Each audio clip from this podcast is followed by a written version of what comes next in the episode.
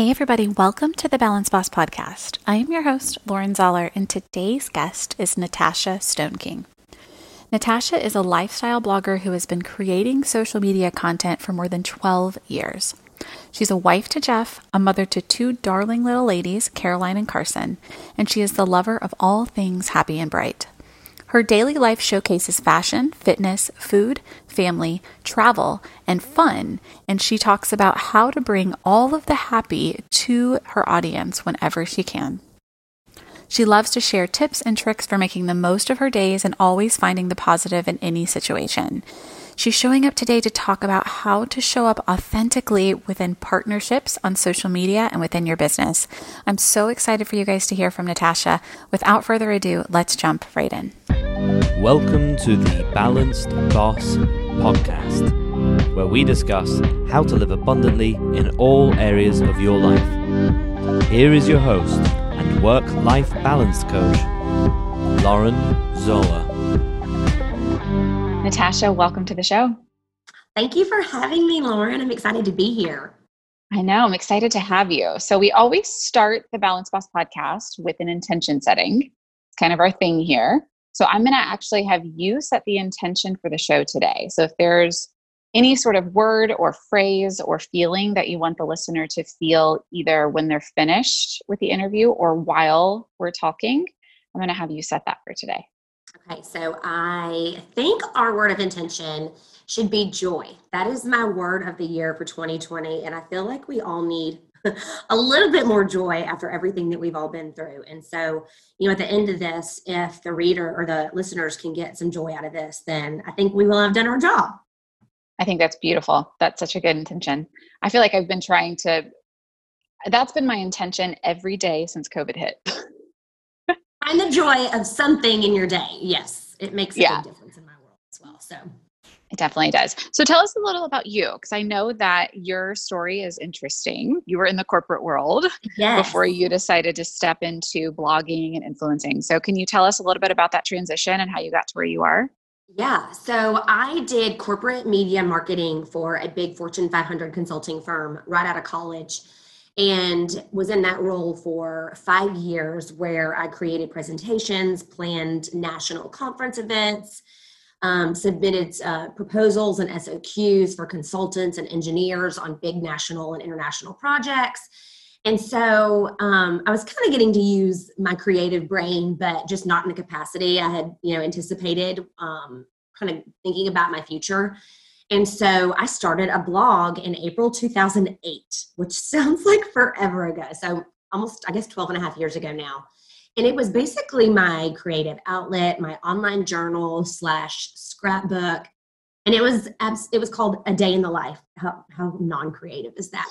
But that's what it was. And so, you know, there was no monetization of blogs and social media back then. And it was a way for me to just record things that I had going on in my life.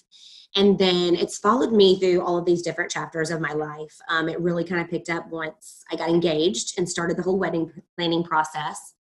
And then right after we got married, we found out we were expecting. And so then it went into all things baby and motherhood and parenting. And then it followed me through my world as an online retailer of children's clothing that I ran for 5 years.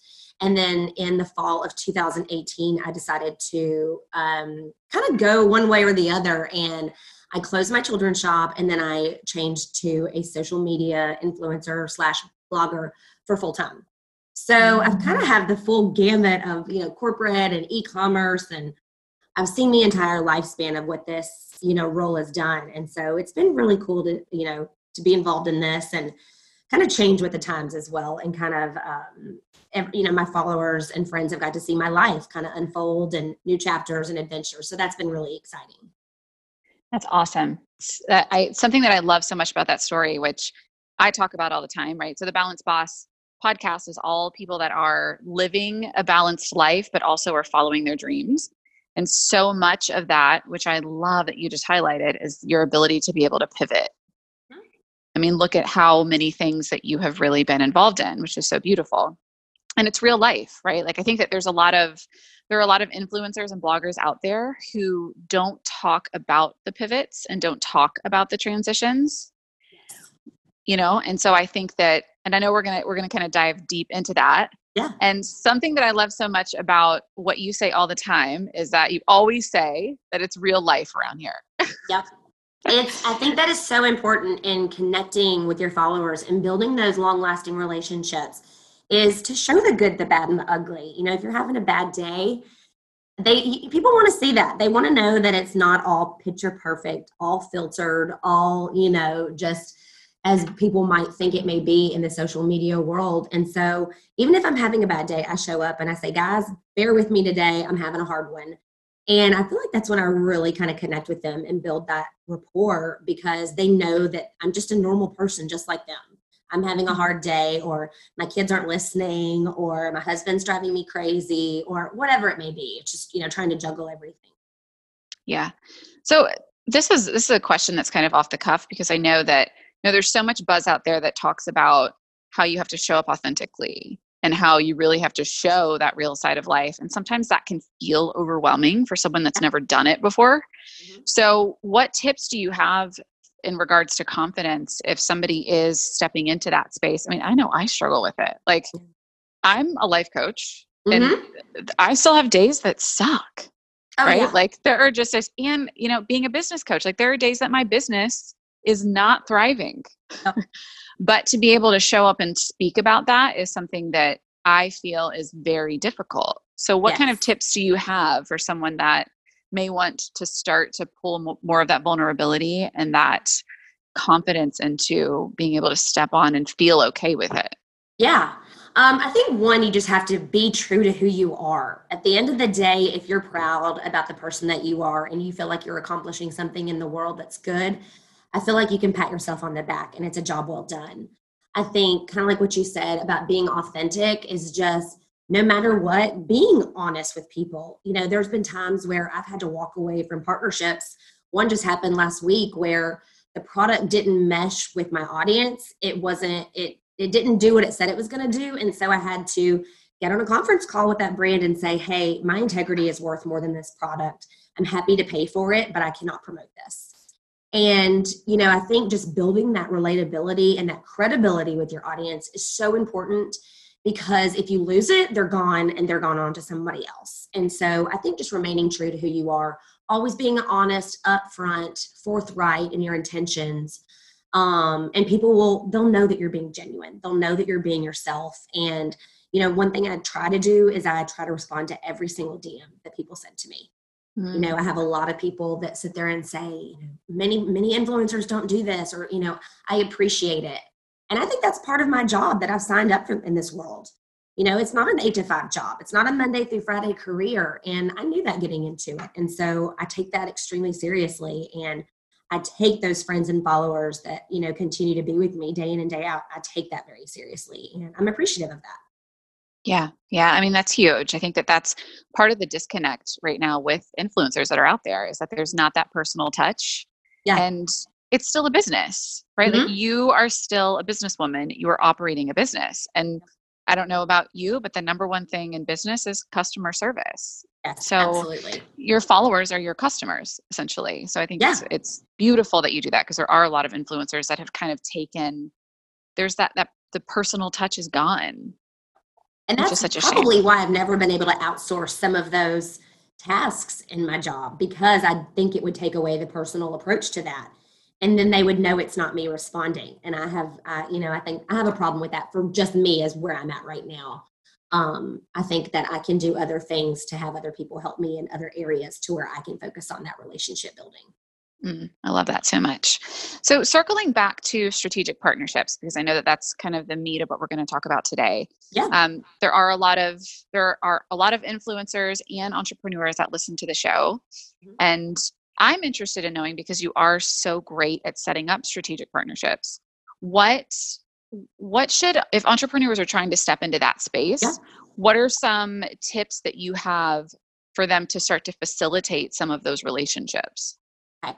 The first and foremost, I think, is you're going to hear no an obscene amount of times. So just be prepared, because I've been told probably thousands of times before when I've reached out to brands or contacts But then sometimes they come back and they're like, I remember you reaching out. Or sometimes they say, right now is not a good fit for us, but we're going to keep your name, you know, if we have potential campaigns that come up. So don't be afraid to ask, because if you don't, you'll never know the answer. Another thing I would think is promise what you're going to do for them, but always over deliver. If a campaign is asking for a blog post that has 4 high-res images, submit 6. If they're asking for a story session of 4 to 5 slides, give them 6 to 8. And companies remember that. I have secured, year-long campaigns now with Soma, Nordstrom, Shopbop, where they keep coming back over and over again because I always over-deliver, and they know that I'm going to do it on time, I'm going to do it as asked, I'm going to complete all requirements that they have asked for me in the scope of work, and they're going to be happy with the product. Love that so much. So is there, in regards to, because I know that you have a large following on both your blog and on Instagram, is there a certain, I'm just a coach and I have a semi-decent following, but is there a certain number of followers that you should have to be able to what's that code of ethics of who do I reach out to if I'm under 10,000 followers, right? Or, what is that? Influencer world? And what's funny, I think in this world, the rules have changed a lot because the micro influencer actually has a lot more reach and engagement possibilities than someone that does have over 100,000 followers, because it's almost like we're blocked by Instagram's algorithms and they kind of want to penalize us for having a good amount of followers. So no matter how small you are, I think you should take a chance. You're probably going to start out with, gifting collaborations and partnerships or a discount code, but the more that you follow up with these and, for instance, I work with J.Crew all the time now, and it's because I genuinely love the brand. I wear it, I purchase it with my own money. And so then they reached out and they knew it was an organic relationship. My followers know that I share with them when J.Crew has a sale. They know I wear it for pictures and photo shoots. So sometimes, they can develop like that. Things that you purchase can just kind of turn into something else. I would just recommend always tagging brands and companies on your Insta stories. And, if you can get to that 10,000 follower, I think that's always helpful because you do have that swipe up option, and that converts really well to whether it be your Like to Know It profile, your blog, or any of your other social media platforms. That's very helpful and also reassuring, because I think that there are a lot of people that feel like they're not in that 100K range or 50K range. And you're saying that they can still have, they can still set up strategic partnerships. You can still, it's so funny. I know a lot of women in this industry who have a significant, a lower following, even under 50,000, and they are making 6-figure incomes easily. I think it's just being very strategic, trying to stand out from everyone else, finding your niche, and really paying attention to, your top retailers, the demographics and audience that you have, the cities and landscapes of where they're purchasing from, and just knowing your analytics and the back end as best as you can and always updating that is going to give you the best advantage. I love hearing that. So much of the coaching industry and what I preach too is that same thing. You have to know your niche. You have to know who it is that you're speaking to. So even seeing it where you are from an influencer standpoint, that resonates in both areas. So that's amazing. So quick question for you. So do you currently have a team? Do you have a full team that works for you? My team right now, which I'm so just sad to say, is me, myself, and I. That's amazing. I'm actually in the process of bringing on somebody that's going to be helping me part-time so that I can work smarter and not harder. Yeah. And I can kind of grow my business to that next level that I want to, but I know I can't do it by myself. I'm being pulled in all these different directions, and no matter what, my family comes first, and it always will. And so I need to find better balance as a boss. And so I'm actually bringing someone on to help me with a lot of those tasks. I love it so much.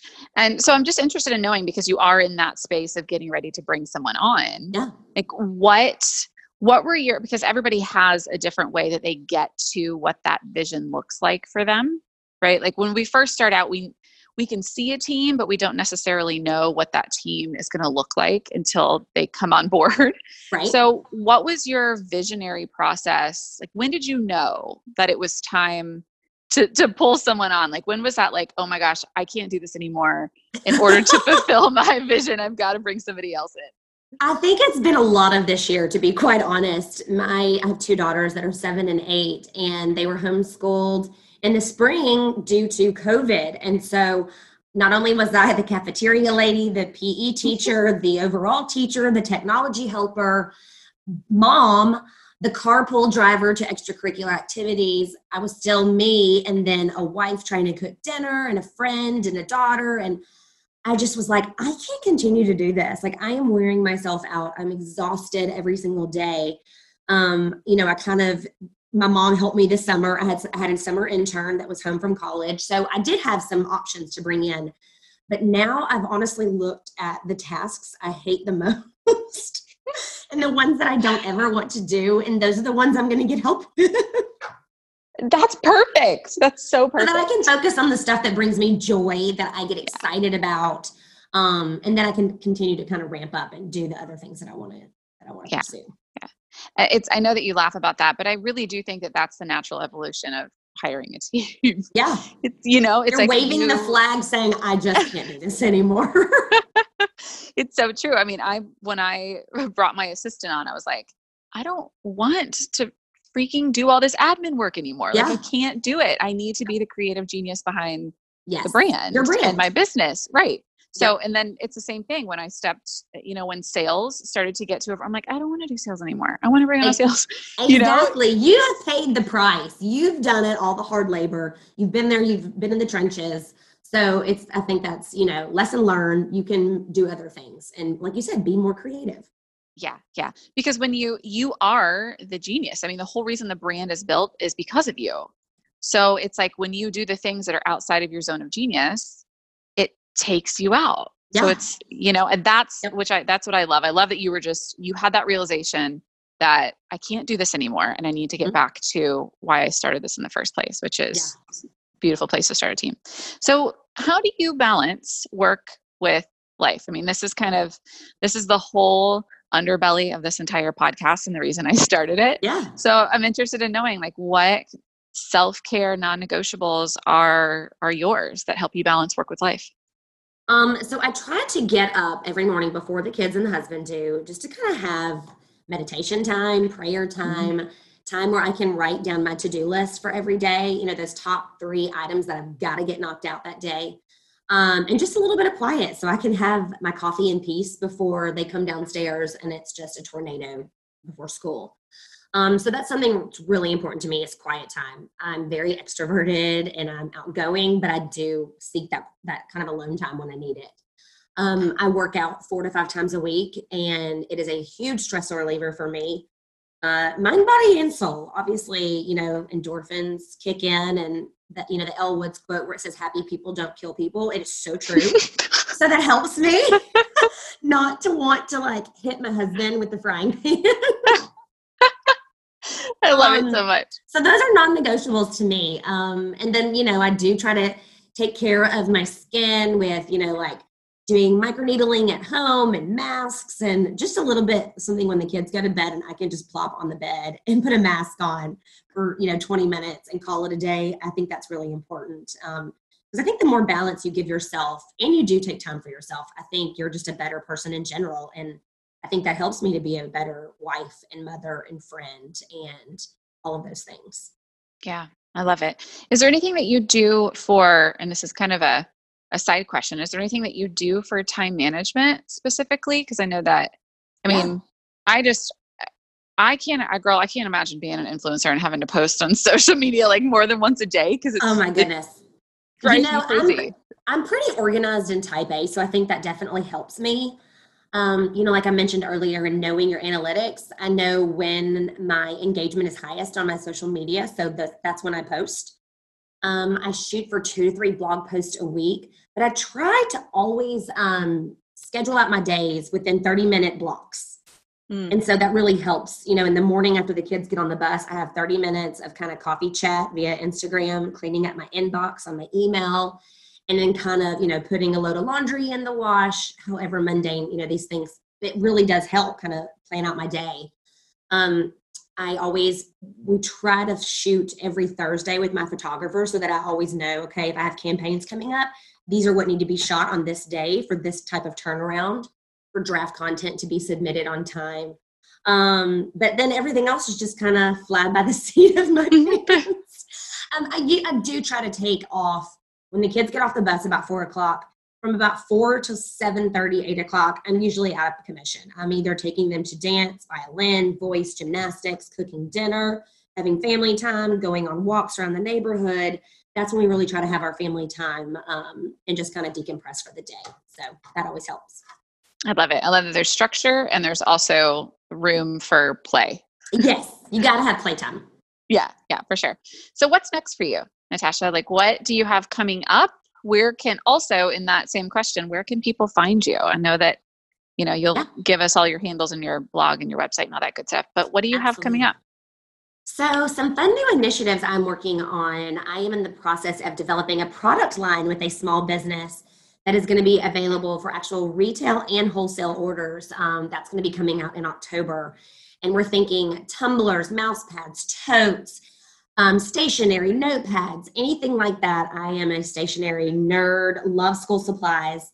And I've worked with this brand for a few years now, and they reached out and we've come up with different prints and patterns and personalization options. And I think it's going to be a really fun kind of extension of my brand for holiday and gift giving. So that's one big initiative I'm working on. I am in the finishing process of redesigning my entire brand, logo, website. That's hopefully going to go live next month, you know, pending any unforeseen technical issues. But that's been probably over 6 months in the making. And I mean, it's completely different. My blog right now, which is hellohappinessblog.com, is just white with light pink and black. I feel like it's very similar to what most people do. And this is not at all that. It's filled with lots of color that people are going to expect from me. Lots of happiness, lots of, you know, just fun things to share with them. So that's coming up. I've got some more fashion collaborations coming for fall and holiday that I'm excited about. So I was hoping to do a lot more travel this year, but obviously that's gone on the back burner. But I'm hoping to really ramp that up in 2021 because that's been a huge focus for my lifestyle and family. And we want to get back to doing more of that.